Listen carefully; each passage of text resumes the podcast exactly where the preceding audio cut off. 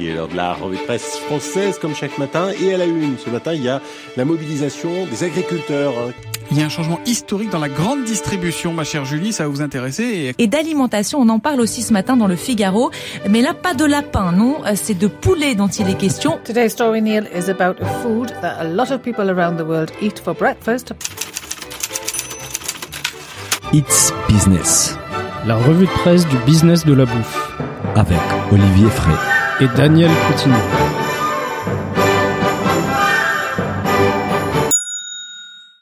Bonjour à toutes et à tous, bienvenue dans ce nouvel épisode de It's Business, la revue de presse du business de la bouffe. Je suis comme d'habitude avec Olivier Fray qui désormais boit son vin en canette. Bonjour Olivier. Salut Daniel, bonjour à tous. Oui, le vin, euh, vin en canette, c'est pas encore pour tout de suite. Hein. Moi, je, suis, je, je, je reste un peu tradit avec euh, vieux toi. une bouteille de vin, avec un, un bouchon en liège, euh, comme on fait. euh, Bon, si, mais tu imagines, toi, tu as un festival euh, des musiques, euh, tu vois, tu sors ta, ta bouteille des vins et... Ouais, ouais, ouais, je vais un peu moins souvent au festival de musique, j'avoue. hein. Olivier, aujourd'hui, on va parler de l'augmentation de l'espérance de vie pour ceux qui mangent sainement, des AMAP face à la crise et de l'essor du café en grand.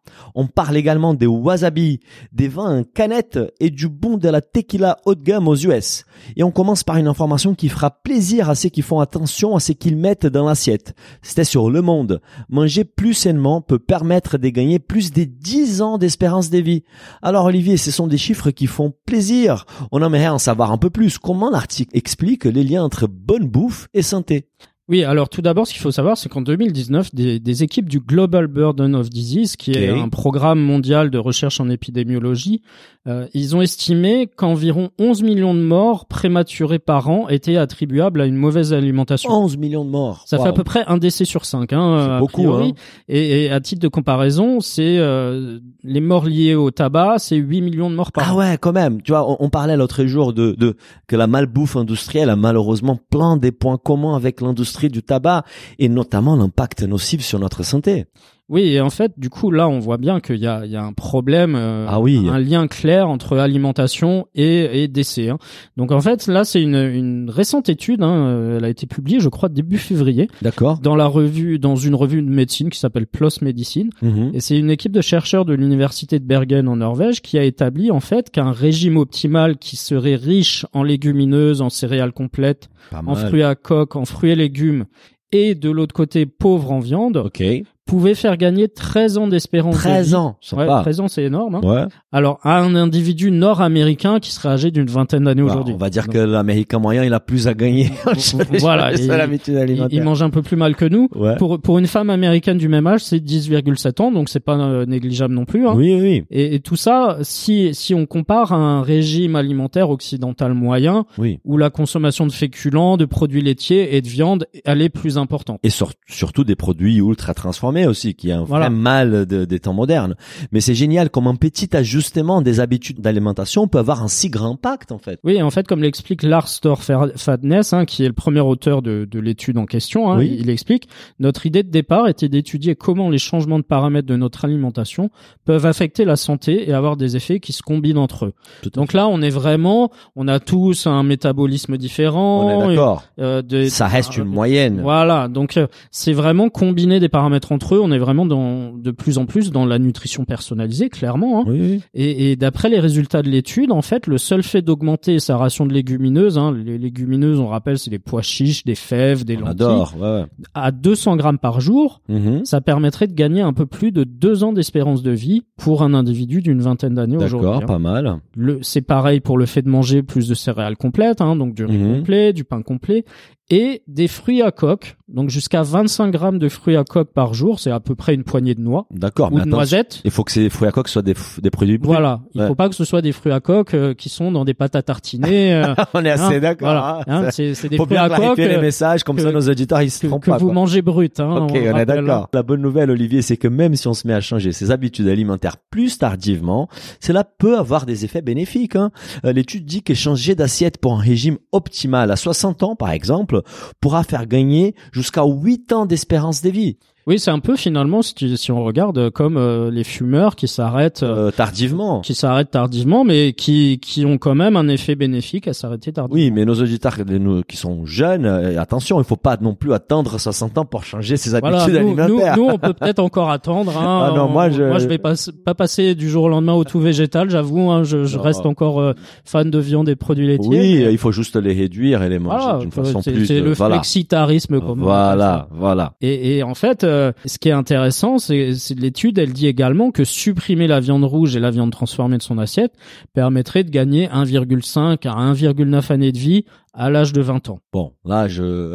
Bon, ce qu'il faut Là, voir, faut c'est se que les poser des questions. beaucoup Est-ce de que aussi. oui, oui, oui. Mais est-ce que je préfère continuer à manger de la viande et vivre deux ans des mois ou arrêter la Voilà, voilà. C'est comme la c'est- ça cigarette. va être plein de c'est sujets. comme la hein. cigarette. hein. Moi, de temps en temps, je, je fume une petite cigarette et voilà, c'est les prix à payer. En revanche, attention, si on remplace la viande rouge par des alternatives à la viande ultra transformée, cela ne va pas forcément régler les problèmes. Hein. Oui, Au parce contraire, que quand, quand on regarde la liste des ingrédients, elle est quand même assez longue. Ah, hein. elle est longue. Donc, euh, et l'autre chose intéressante, hein, je vous invite à aller voir dans, dans la newsletter, il y a le lien, c'est qu'ils ils ont mis en place un calculateur en ligne qui s'appelle Food for Healthy Life, Mhm. qui permet d'estimer instantanément l'effet sur l'espérance de vie d'une série de changements alimentaires. hein. D'accord. Et ils affirment que cet outil pourrait être utile à tous les médecins, aux décideurs politiques et à vous et moi pour comprendre un peu nos choix alimentaires, les effets de nos choix alimentaires sur notre santé. Oui, et là, on apporte des vraies données concrètes qui nous Voilà. aident à, voilà, à prendre et, des décisions. et on est en plein dans la nutrition personnalisée et tout ce qui va arriver euh, C'est clair. parce que on sait très bien maintenant que on on n'a pas tous le même métabolisme, le même système intestinal, etc., etc. Évidemment, on est d'accord. Mais et ce qui est intéressant surtout de cette histoire-là, c'est que c'est la première fois que des chercheurs réussissent, et comme tu disais, à quantifier comment différents changements alimentaires peuvent avoir un impact substantiel sur l'espérance des vies. Voilà. Et franchement, c'est très bien pour certaines personnes qui ont toujours du mal à faire évoluer leur habitude alimentaire pour mieux manger. Là, ils ont vraiment des données concrètes Oui, qui peuvent puis- les motiver à, à, à Je- Je évoluer. pense aussi que pour certains nutritionnistes, tu vois, par exemple, ça peut être intéressant de, de rentrer certains paramètres sur le site Voilà, internet et, tu de dire bon bah voilà, euh, ça peut vous faire gagner 5 ans. Voilà. Je- Tu vois, je- tu te, ça ça fait une motivation supplémentaire pour C'est ceux pas qui de la sont- science euh, scientifique précise, Non. mais ça donne déjà une estimation. Ah ouais, ouais. Voilà, c'est très sympa. Bon, passons maintenant aux conséquences de la crise sanitaire sur les circuits courts. C'était sur Le Parisien. Consommation. Pourquoi la crise sanitaire fait tant de mal aux AMAP d'Île-de-France? Olivier, la vie d'avant reprend doucement et certains consommateurs oublient des bonnes habitudes de l'époque du confinement. Mais avant de parler de l'article, est-ce que tu peux expliquer aux auditeurs qui ne les savent pas c'est qu'est une AMAP déjà? Non, mais je pense qu'ils ils connaissent hein, nos auditeurs, ils sont, Oh, ils sont, ouais, ils sont d'accord, très mais forts. hein. bon, Mais, pour, pour ceux qui qui connaîtraient pas ce que ça veut dire une AMAP, c'est l'acronyme de Association pour le maintien de l'agriculture paysanne. Grosso modo, c'est une sorte de partenariat entre un groupe de consommateurs et un agriculteur. Donc les consommateurs, ils vont verser un forfait. Euh, en échange, l'agriculteur, lui, bah, il va, il va cultiver euh, dans ses champs euh, les différents produits et vous aurez droit à plusieurs fois dans l'année à un panier avec les produits de saison euh, qui ont été récoltés par l'agriculteur. Et la map peut aussi exister en forme des boutiques. Ça peut euh, être une boutique aussi. certaines Alors le, effectivement, vous vous retrouvez avec des produits de saison, c'est pas toujours rigolo euh, en hiver par exemple parce qu'il faut savoir ce les que vous faites euh, de, de terre, de, de vos choux, de vos navets et tout ça. Il y a Faut- plein de bonnes recettes. faut Hein. avoir des idées de recettes euh, pour cuisiner, mais en tout cas c'est voilà c'est un, un circuit court euh, qui existe quand même depuis pas mal de temps maintenant. hein. C'est clair. Et, et, et en fait, fait il est loin les temps où la liste d'attente pour rejoindre une des 315 AMAP d'Île-de-France était longue comme les bras, comme au, le début du, au début du confinement. Voilà, on se rappelle tous, hein, au début du confinement, euh, on était tous à fond sur les circuits courts pour Ah aider ouais, les ah ouais. agriculteurs et tout ça. Ça, c'était vachement développé, euh, la vente directe à la ferme et tout ça. Tout ça. Mais d'après l'article, là, depuis quelques semaines, il y a plusieurs fermes qui peinent à trouver un nombre d'adhérents suffisant en Île-de-France, hein, encore une Uh-huh, uh-huh. Ailleurs, je sais pas comment ça se passe. Ouais, non Et c'est Florent Séban, qui est le, le porte-parole du mouvement interrégional des AMAP d'Île-de-France, qui Ouais. précise que certaines fermes évoquent entre 20 et 30% de non-renouvellement Ah des ouais, adhésions. C'est énorme. 20%. Bah ouais, parce que tu, si tu fais ton prévisionnel et que par rapport à ton prévisionnel, il y a 30% de moins qui va rentrer, bah forcément, hein, c'est un énorme impact et hein. surtout ces, agriculteurs, ils ont pas des marges de- de- très importantes. Donc s'il perd 30% de son chiffre d'affaires, il est, il est il, en il perte. faut- il va falloir qu'il les retrouve ailleurs. Tout à fait. Mais quelles sont les raisons en fait derrière ces non-renouvellements Alors déjà, pour comprendre les raisons, ils, ont lancé un questionnaire auprès des AMAPiens hein, et d'après les retours, 30% des, des gens qui, qui sont dans les AMAP et qui ont quitté évoquent comme raison principale de leur départ un déménagement. Ok. Hein. On sait qu'il y a, il y a quand même des gens qui sont Qui partis de Paris et d'Île-de-France Oui, oui. pour aller euh, un peu plus euh, en campagne ou en Oui, province. bien hein. sûr. Il y a 18% qui parlent d'une indisponibilité aux horaires de distribution. Bon, Donc, bon, euh, Bon, ouais. euh, Aujourd'hui, il y a beaucoup de monde en télétravail, donc je pense qu'on peut quand même s'organiser. Oui. Et il y a 14% qui mettent en avant un manque de temps pour gérer leur panier de légumes. Le cuisiner, quoi. Ouais. Oui. Voilà. Parce qu'on avait plus de temps pour cuisiner avant. Et Avant, on avait plus de temps. Là, on revient à la, la vie c'est d'avant, quoi. compliqué. Bah, néanmoins, en fait, selon l'article, les modèles économiques n'est pas remis en, en cause. Très peu de personnes ont mis la question du prix, par exemple, en, en avant. Et les paniers sont en général autour d'une vingtaine d'euros, en fait, pour plusieurs kilos Oui, de voilà. légumes. Ouais, c'est c'est à peu près ça. Et, et l'article dit aussi que les créations d'AMAP se poursuivent hein, en Ile-de-France, ce qui est encourageant. Mais il faut rester attentif, car si les non-renouvellements d'adhésion continuent, certaines AMAP seront obligées de fermer. Et quand on voit l'intérêt grandissant des Français vers les chaînes des hard discount, on a évoqué ça récemment sur It's Business, on se dit qu'on est au début peut-être d'une tendance qui n'est pas très positive en ce qui concerne les développements des circuits courts. Oui, on est encore une fois dans, dans ce qu'on appelle la dichotomie entre ce que dit le citoyen et ce que fait le consommateur. ouais, voilà. Voilà. Et Malheureusement, Le et, et- consommateur agit pas de la même manière que ce que ce que dit le citoyen quoi. Tu, toutes les études montrent qu'on veut tous euh, privilégier les circuits courts et des les agriculteurs, mais in fine, euh, quand on est euh, avec notre porte-monnaie, on voit bien que euh, c'est pas vraiment ce qui se passe dans la Ouais, hein. parfois c'est une question de porte-monnaie où on veut faire vraiment attention à notre pouvoir d'achat. Parfois c'est une question de pas avoir les temps ou pas avoir l'envie Voilà, de il y, a- il cuisiner. y a un peu tout ça. Parce que bien manger en achetant des produits bruts, ça veut dire cuisiner, les transformer à la maison. sûr, et, et voilà, on a un peu moins de temps et les gens peut-être préfèrent juste passer une commande sur Deliveroo. C'est triste, mais c'est la réalité. Passons maintenant à un sujet qu'on adore chez Eats Business, le café. C'était sur le Figaro. Les sortes du café en grain, mais à mal l'hégémonie des dosettes. Voilà une nouvelle conséquence positive de la crise sanitaire, Olivier. Les ventes des machines à café avec broyeur intégré, ils disent ça full automatique, Full automatique, oui. ont explosé en 2021. Oui, c'est un, c'est un vrai phénomène. Hein. C'est des machines euh, en fait qui permettent de se faire un café à partir de grains qui sont vendus euh, dans le commerce quand même plusieurs centaines d'euros. Hein. Ça fait rire parce que c'est comme ça qu'on je refais du café. C'est juste qu'on oublié Voilà. avec les dosettes. Ouais, bah, c'est c'est un peu des machines qu'on trouve dans les bars. Hein. Euh, Ouais, c'est- bah, c'est c'est oui. souvent ça. Chez nous, on, on, on avait plus l'habitude des, des cafetières ou des petites machines euh, espresso Ou acheter euh, ou à ton, dosette. ton, ton café déjà moulu et Voilà. tu le mettais dans les. Et en fait, euh, les, les ventes de ces machines-là, elles se sont envolées de 45% l'an C'est dernier. top, c'est top. Franchement, Donc, c'est c'est- une belle nouvelle pour les cafés de spécialité, pas que, mais mais qui sont Pas que, ceux qui. mais, mais en tout cas, ça, ça montre que les, les gens, euh, bah, je pense que c'est aussi lié au fait qu'il y a, il y a le développement du télétravail. Donc, Voilà. euh, tu- tu- chez toi, tu, tu aimes bien te faire un bon café Oui. hein, dans la journée. on ça change de, de la machine que tu as dans ton entreprise qui te fait parfois un café qui est pas terrible, mais Oui, et même cas- des tons. Et je pense que c'est la prise des consciences aussi des consommateurs un peu de ça. que des dosettes en aluminium, c'est peut-être pas la meilleure idée. C'est peut-être pas la meilleure idée. Et, et en fait, le taux d'équipement des foyers français en machine dite full automatique, il est désormais proche de 10%, ce qui est pas rien. 10%. Ouais, c'est 10% énorme. des gens qui Ah, ouais, ouais. Et c'est Maurizio Cozzolino, qui est directeur général de Lavazza pour l'Europe de l'Ouest, qui, qui estime qu'il y a environ 600 000 machines de ce type qui se sont vendues entre octobre 2020 et octobre 600 2021. 000. Ouais, c'est C'est énorme, beaucoup, hein. hein. Ouais, c'est beaucoup. hein.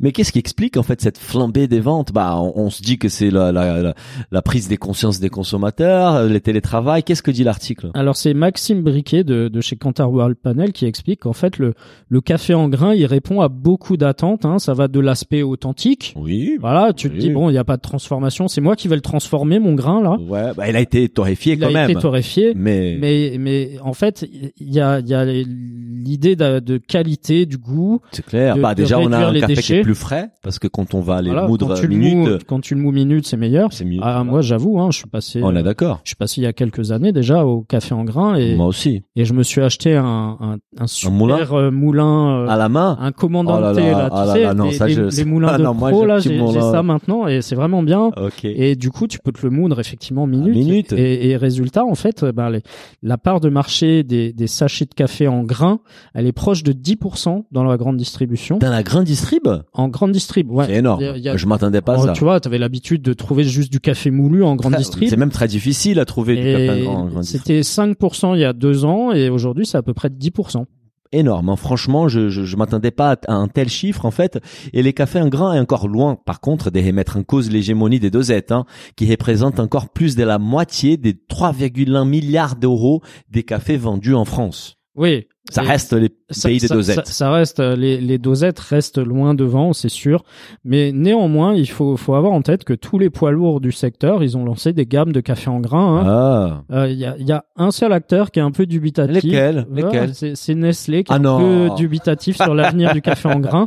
ça Hein, bon, m'étonne. forcément, hein, euh, il y, a, il y, a un- il y a un truc de dosette à, à défendre. Ouais. Mais en fait, selon eux, ça reste destiné, euh, selon les, les dires d'Olivier Bergère, euh, qui est DG des cafés Nestlé France, Ouais. à une clientèle de connaisseurs.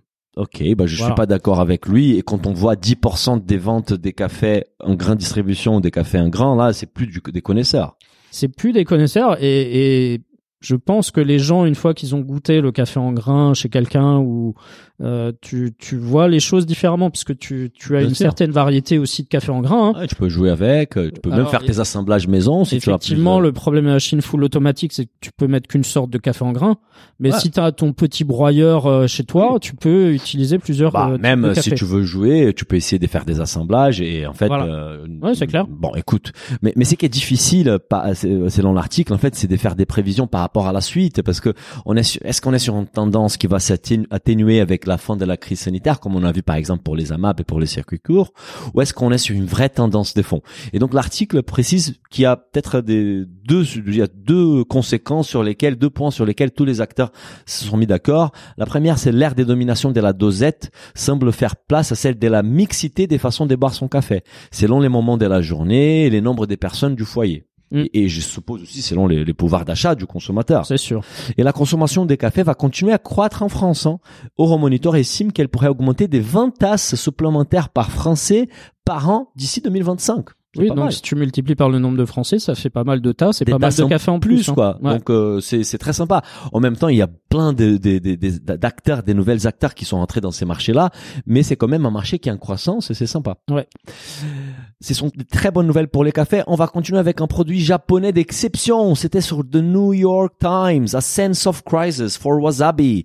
A pungent staple of Japanese cuisine. Un sentiment de crise pour le wasabi. Un aliment des bases de la cuisine japonaise.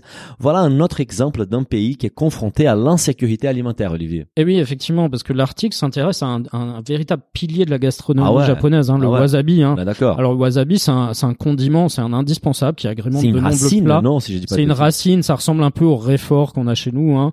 Et, et en fait, historiquement, le, le wasabi, il poussait, euh, il a poussé pendant des centaines d'années à l'état sauvage dans les montagnes du Japon. Sympa, comme l'ail des ours ou Voilà. des choses comme ça, quoi. Ça poussait à l'état sauvage, pardon, et c'est il y a à peu près environ quatre siècles que des agriculteurs de la région de Shizuoka, ils ont commencé à Bon, cultiver ça fait le un petit wasabi. moment quand même. Ça fait un moment. Fait- c'est vrai que ça fait un moment. Mais sa culture devient de plus en plus compliquée au pays du soleil levant. Oui, effectivement, comme dans beaucoup d'endroits, hein, le Japon, il fait aussi face un peu au réchauffement climatique, mais cette fois-ci, il y a, il y a un- une combinaison de facteurs qui fait que la culture du wasabi, elle est de plus en plus difficile. D'une part, il y a une hausse des températures qui, qui a rendu ces cultures plus sensibles aux moisissures et à la pourriture. D'accord. Hein. Et le Japon, il est de plus en plus soumis à des précipitations imprévisibles, des inondations, des typhons. Donc, il y a ça euh, qui, qui va aussi euh, faire beaucoup plus de moisissures de champignons sur, euh, sur le wasabi. Il y a la qualité de l'eau de source qui s'est détériorée au Ah fil ouais. du temps. Bah ouais. En fait, ce qu'il faut savoir, c'est qu'au Japon, alors c'est ce que l'article explique très bien, Mhm. euh, il y a une abondance de cèdres et de cyprès Mhm. qui en fait sont hérités de la reconstruction qui a été lancée après la Seconde Guerre mondiale. Donc il y a eu tout un programme de- pour ré- régénérer les forêts. Mhm. Et le problème, c'est que les forêts sont pas entretenues, et a priori ces arbres-là, euh, euh, c'est c'est pas terrible pour l'eau de source qui Pour la coule. qualité de l'eau de Voilà. source qui coule, intéressant Donc, quoi. donc ça, c'est un, un phénomène lié, hein, historique. écosystème. euh, Et, et l'autre facteur, c'est le fait qu'il y a de nombreux producteurs de wasabi qui approchent de l'âge de la retraite. Hein, Donc comme, il faut comme chez nous, hein, il y a beaucoup agriculteurs, la d'agriculteurs qui arrivent à la oui. retraite et qui trouvent pas forcément de jeunes pour reprendre l'exploitation. Oui, et surtout que ça doit pas être des exploitations qui génèrent une énorme. oui, je pense que c'est des petites exploitations aussi. Et les jeunes japonais, ils veulent peut-être aller vers des, des métiers qui sont peut-être un Et puis, ils vont à la ville rémunérateurs. Aussi. Oui, ils vont à la ville, c'est surtout ça. Euh, et cela fait beaucoup de choses quand même pour notre euh, ami Wasabi. Voilà, il, en- il est vert d'ailleurs. le- il est vert. il est vert.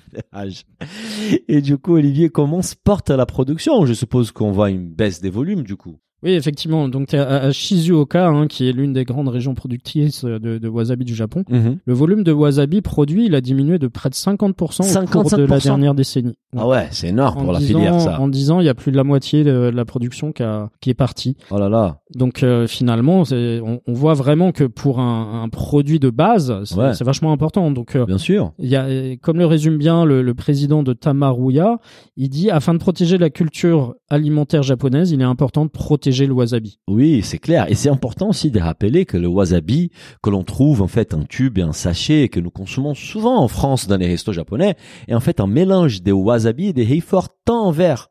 Et parfois, il ne contient même pas des wasabi. Donc, faut pas se dire qu'en mangeant ces petites wasabi, euh, Ouais, tu, Un tu viens de me casser tube. le truc, moi. ouais, c'est pas comme ça qu'on je- va sauver le Ah, wasabi. la hein. prochaine fois qu'on mangera des maquis, on y regardera deux fois. En fait, au Japon, quand tu vas au restaurant euh, japonais des qualités, en fait, tu as une- un bout des racines wasabi avec, euh, tu... tu, tu, tu la râpes. la râpes minute. Ouais. C'est magnifique. Et là, les goûts, il est beaucoup plus sophistiqué, Bah subtil, voilà. Bah, comme ça arrache moins que le wasabi euh, Bien sûr. euh, un tube, quoi. Et en fait, les, du coup, pour euh, pour chercher des solutions à ça, les chercheurs, les cultivateurs locaux, ils ont Ouais. commencé à expérimenter en fait des croisements Bah voilà. dans le but de développer des variétés de wasabi qui soient plus robustes Plus costaud, quoi. et qui prospéreront même avec des températures plus élevées. Bah voilà. Mais le problème, c'est que contrairement à d'autres cultures comme les concombres ou les tomates, hein, euh, l'extraction des graines et la culture des jeunes plants de wasabi, elle nécessite une technologie très sophistiquée. C'est très fragile comme culture, C'est quoi. fragile et du coup, il faut beaucoup d'argent pour développer des nouveaux, Bah. euh, des nouveaux produits de wasabi, quoi. Il y a une bonne nouvelle là-dedans, c'est que nos amis japonais sont quand même forts en ce qui concerne les technologies sophistiquées. C'est vrai.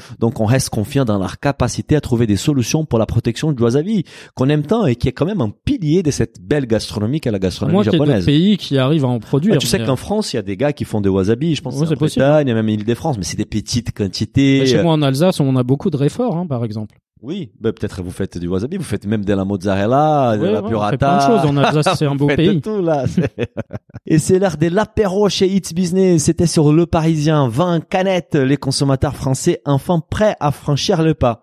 Du vin canette, c'est une bonne idée ou pas, Olivier? Tu en penses quoi? Tu m'as dit au début que c'était pas trop. Alors truc. moi, moi, je suis pas encore prêt. je veux pas les Euh, consommateurs dé- cibles. déjà, je te dis, le, le vin euh, sans, sans bouchon en liège. euh, Déjà, ça te euh, fait un peu de mal. bon, sur du vin blanc, ça peut aller. Sur du rouge, un, un peu plus compliqué. Mhm. Mais en fait, l'article, il, il rappelle quelques chiffres. Hein. Euh, Donc, aux États-Unis, le nombre de références de vin en canette, il a triplé en un an. Ah ouais, Donc, tu vois, c'est pas rien. Hein. c'est pas rien. Il est passé de 300 marques à 900 à la fin de l'année 2020. Quand même, hein. Et par contre, c'est à l'échelle mondiale. Là, ça fait ça fait un peu plus rire le chiffre. Hein. Le, le vin en canette, il pèse que 0,4% Bah, du marché ça fait du pas rien parce que euh, au niveau mondial, c'est quand même un énorme business Voilà. de vin. Donc Il y a du potentiel. 0,4, c'est un petit volume quand même. Et c'est une belle, belle dynamique. C'est très en vogue en fait chez nos amis anglo-saxons, mais les vins qui se boivent à la manière d'un soda n'a pas encore vraiment pénétré l'hexagone. Hein. Sauf qu'il y a une, une étude qui montre pourtant que les consommateurs français et encore plus les jeunes, ils seront, ils sont déjà prêts en fait, ils seraient déjà Oui, et c'est d'après un sondage Opinionway hein, qui a été réalisé en janvier 2022, donc il y a pas très longtemps.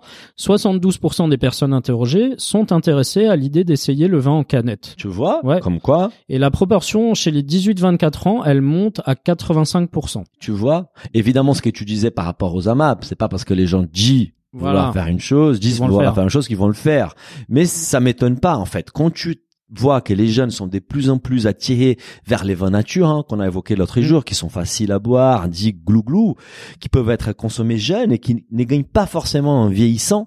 Dans ce cas-là, la canette me semble un contenant tout à fait logique en fait et pertinent C'est possible. et qui permet aussi les- de consommer des quantités moins importantes quand on est seul, par exemple. Oui, ça a l'avantage. Bon, après, on a, on a aussi des, des demi-bouteilles de vin, hein, euh, si on est seul. C'est très difficile à trouver, hein. Ouais, mais- si on en trouve quand même. Si on cherche, on en trouve. Mais, mais en fait, plus d'un tiers des sondés, ils essayeraient par curiosité. Hein, Oui, et c'est une proportion qui a atteint 40% chez les consommateurs réguliers. d'accord. Un peu plus d'un sur cinq se laisserait tenter en raison de la contenance. Voilà. Tu, Évidemment, tu tu prends bois- pas un, tu, prends une canette, euh, tu prendras une deuxième si t'as si envie. Mais Tu prends pas un Côte du Rhône euh, costaud qui doit vieillir 15 ans, mais mais un petit gamet euh, facile Ouais. à boire, pourquoi pas? Et, et sur le lieu de consommation, hein, il y a 30% qui envisagent un pique-nique. Voilà. Mais le jeune public, il s'imagine plutôt la boire lors d'un festival en plein Bah, air. voilà. Euh, Les jeunes, c'est la musique. Ah, euh, c'est clair. Tu imagines, toi, toi avec la chérie, tu es au festival, tu tires ton tire-bouchon, ta bouteille de gamin, hop, tu sors les tasses, tu sers tes potes. C'est compliqué, quoi. bah déjà, tu peux pas rentrer avec un tire-bouchon, à mon avis, dans le déjà. festival. Ni les tasses. Donc, Ouais, c'est clair. disons qu'aujourd'hui, les vins n'est pas une boisson adaptée à ce type de contexte. Et les canettes pourront changer la donne. Donc, pour les producteurs, c'est presque Oui, un, nouveau un nouveau canal de C'est distribution. c'est- c'est un nouveau marché, c'est Un nouveau sûr. marché qui s'ouvre. Comme, comme, euh, il y a quelque temps, le vin au cubi, euh, il il faut tester. Voilà, S'il y a, s'il y a voilà. une demande, il faut, il faut tester le marché. C'est clair. Euh, Aujourd'hui, euh, par contre, effectivement, sur si on prend le marché des États-Unis, euh, il y a, il y a la concurrence de, enfin même ici, hein, la concurrence de la bière hein, euh, sur les Oui. canettes, Oui. des, des hard seltzer comme euh, comme ils appellent ça là-bas. bon, Oui, chez nous, ça n'a pas trop pris, mais aux US, euh, ça reste très important. C'est clair. Donc euh, tout, tout ce qui est ready to drink, euh, cocktail, euh, tout ça, ça marche bien aux US. C'est passionnant en fait cette industrie des boissons parce qu'elle Ouais. change euh, constamment. ça en bouge fait. beaucoup. Ça bouge beaucoup. Et, et selon l'article, les marchés du vin canette, je te rassure Olivier, en France, il est pour le moment in- inexistant, hein, pratiquement inexistant. On n'a aucune assurance pour l'instant que la canette va vraiment marcher pour les mondes du vin, au moins ici en France. En, France, mais bon, après, ça peut marcher à l'étranger pour l'export, ça peut être une, une idée. Hein. une très bonne idée. Il, il- il faut faire, euh, je pense qu'il faut faire du, du vin pour les, les con- pour ce que demandent les consommateurs. Enfin On voilà, il faut s'adapter si on veut écouler le, le vin qu'on n'arrive peut-être pas en vendre en France. Voilà, et franchement là, la- la- l'adaptation, elle est pas énorme. Ça veut dire Voilà. que c'est un contenant différent, mais les produits à l'intérieur, ils restent euh, les mêmes. C'est sûr. Euh, écoute, on va finir avec, euh, on va rester dans les sujets de l'alcool, euh, mais cette fois-ci direction l'Amérique du Nord avec la tequila. C'était sur CNBC. Tequila could overtake vodka as America's favorite liquor as sales boom. La tequila pourrait dépasser la vodka en tant que boisson alcoolisée préférée des Américains grâce à l'explosion des ventes. Alors que la vodka est les spiritueux les plus vendus aux États-Unis hein, depuis les années 70 quand même, elle pourrait bientôt être détrônée par la tequila. Il faut rappeler que la vodka a détrôné le whisky aux US. Et là, Ah. c'est la tequila qui va détrôner la vodka. Ouais, c'est c'est intéressant parce que euh, la, la tequila et le mezcal, euh, donc c'est en fait c'est deux produits qui sont mis euh, souvent dans la même catégorie parce qu'ils sont fabriqués à partir d'agave. Il faut juste peut-être expliquer que la tequila, euh, elle est fait, elle est fabriquée à partir de la plante d'agave bleue, alors que les mezcal peut être fabriqué à partir des dizaines des sortes d'agaves différentes. Voilà, c'est la différence entre les deux produits, mais généralement on les met dans la même catégorie. Mhm. Et donc la tequila et le mezcal, c'était la deuxième catégorie de spiritueux à la croissance la plus rapide l'année dernière, derrière les cocktails pré-mélangés. Intéressant. En revanche, il faut juste rappeler que les cocktails pré-mélangés, c'est une grosse croissance en pourcentage, mais ça reste un petit volume. Voilà. Tequila, c'était déjà un énorme volume en 2020. Ouais, ouais. Et du coup, en fait, les, les ventes de tequila et de mezcal, elles ont augmenté de 30% par rapport à l'année précédente. Et ça pèse déjà 5,2 milliards de dollars. hein. Énorme business, quoi. Et en fait, ce qu'explique l'article, c'est que 90 pour, 98% de, de, des ventes de cette catégorie-là, c'est de la tequila. C'est pas du mezcal. mezcal, ça reste Mezcal, niche, ça, c'est 2%. hein, Oui. c'est très peu. Et du coup, c'est désormais la deuxième catégorie en termes de vente derrière la vodka et c'est 7,3 milliards de dollars. Bon, ça reste, il y a encore un petit écart, mais mais mais c'est très intéressant. Si s'ils font cette année 30% de de croissance, euh, ils vont vraiment potentiellement, à terme, effectivement, ça peut dépasser. Hein. En fait, les, les spiritueux à base d'agave, ils pourraient être en passe de dépasser dans quelques années seulement la vodka. Ouais. Toutefois, la vodka reste loin devant en termes de volume. Hein. C'est 78 millions de caisses vendues en 2021 ouais. contre 26,8 pour la tequila et le mezcal. D'accord, c'est intéressant, mais c'est que veut dire que la tequila aux US, un prix moyen, si tu fais les calculs, deux fois plus élevé que la vodka. Ouais. C'est énorme en fait. On est loin des années José Cuervo. La tequila devient un vrai produit de luxe. là. Oui, c'est plus la tequila, même ici, euh, qu'on utilise euh, pour Et tu faire des pouvais un shot avec euh, du sel et, des- et la- citron. Tu sais pourquoi tu prenais ça avec du sel et citron? Ouais. C'était tellement mauvais qu'il fallait Ouais, non. faire passer la on n'est plus sur la tequila bas de gamme qu'on connaissait Non, euh, il y a, non. il y a 10, 15 Là, 20 ans. franchement, c'est des tequilas que tu dégustes comme un digestif de grande qualité. Tu vois, c'est des très bons, c'est des Ouais, très bons alcools. Et en fait, la, la tequila, effectivement, elle est montée en gamme depuis quelques années, mais c'est plus uniquement une base pour cocktail non plus. hein. Non plus. Et, et du coup, c'est Diageo qui possède des tequilas haut de gamme comme Don Julio et Casamigos, qui prévoit que les ventes de tequila, elles progresseront plus rapidement que l'ensemble de l'industrie des spiritueux au cours des 5 à 10 prochaines années. C'est très sympa, c'est une très bonne idée. Euh, et, et- et même des idées pour des entrepreneurs français, de, de peut-être essayer de faire Ouais, ouais. tequila. Après, il faut emporter. euh, Là, on est plus euh, dans le gave. gin, j'ai l'impression, en ce moment. Parce que c'est facile, moins de tequila. vieillissements, et tu fais les jeans dans ton baignoire, donc euh, Voilà, n'importe qui peut faire du gin. Mais la tequila, il y a une vraie tendance des fonds aux US, et pourquoi pas, peut-être en Europe. Mais il faut aussi dire qu'il y a un nombre croissant parce que du coup, ça attire beaucoup de monde cette histoire des des, Il y a des célébrités qui se lancent. ouais. Euh, exactement. Comme on a vu dans les cas des vodkas, en haut de gamme, il y a quelques Ouais. années, il y avait beaucoup de célébrités qui lançaient leur propre vodka. Là, c'est les cas de la tequila. Euh, et notamment, il, il, il, il mentionne dans, dans l'article la tequila Casamigos de George Clooney. George Clooney s'est lancé dans la tequila et qui a été vendu, attention, à Diageo pour un milliard de dollars. Pauvre George, il n'avait pas assez d'argent. Donc Voilà, tu vois, quand même... George, il, est- il, il s'est plus enrichi avec la tequila qu'en faisant du cinéma. Bah, un million de dollars, je sais pas quel était le- les parts qu'il détenait dans la boîte, Euh, mais je, je quand crois même que c'était moitié-moitié. Hein. Ah ouais Euh, Ouais, ouais, ils étaient deux cofondateurs, Bah, semble. écoute, magnifique, Donc, bravo il, a, George. il a pris un bon petit chèque à la sortie. Bravo à ta santé. On va, on va boire un petit tequila ce soir. Écoute, Olivier, on arrive à la fin de cet épisode. Merci à tous nos auditeurs de rester avec nous. Merci à toi, Olivier, pour ces beaux moments passés ensemble et on se retrouve la semaine prochaine pour un nouvel épisode. Salut Daniel, au revoir à tous. Si le podcast vous a plu, n'hésitez pas à le noter 5 étoiles sur votre appli et à le partager autour de vous. Pour vous abonner à la newsletter, il suffit d'aller sur businessofbouffe ou olivierfray.com et vous abonner dans la rubrique newsletter. Bonne semaine et à bientôt